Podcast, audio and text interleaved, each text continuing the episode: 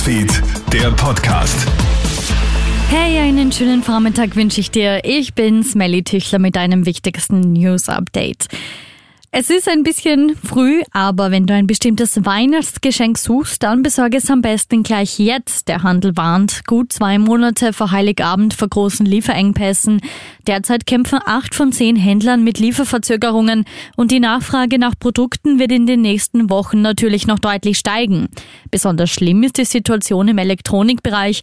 Im Grunde ist alles, was einen Mikrochip verbaut hat, Mangelware. Doch sogar bei besonders begehrten Spielzeugartikeln und Textilien könnte es bis Weihnachten zu Engpässen kommen, warnt Rainer Will vom Handelsverband im Krone-Hit-Interview. Die 3G-Regel am Arbeitsplatz könnte sich um Monate verzögern, denn offenbar fehlt die gesetzliche Grundlage. Das derzeit geltende Gesetz erlaubt 3G am Arbeitsplatz nämlich nur, wenn ein erhebliches Infektionsrisiko droht.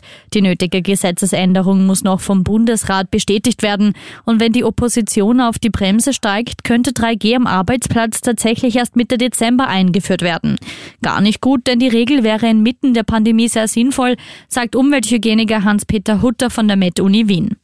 Es ist der Albtraum aller Eltern. In Australien ist am Wochenende ein vierjähriges Mädchen in der Nähe der Stadt Carnarvon im Westen des Landes von einem Campingplatz verschwunden.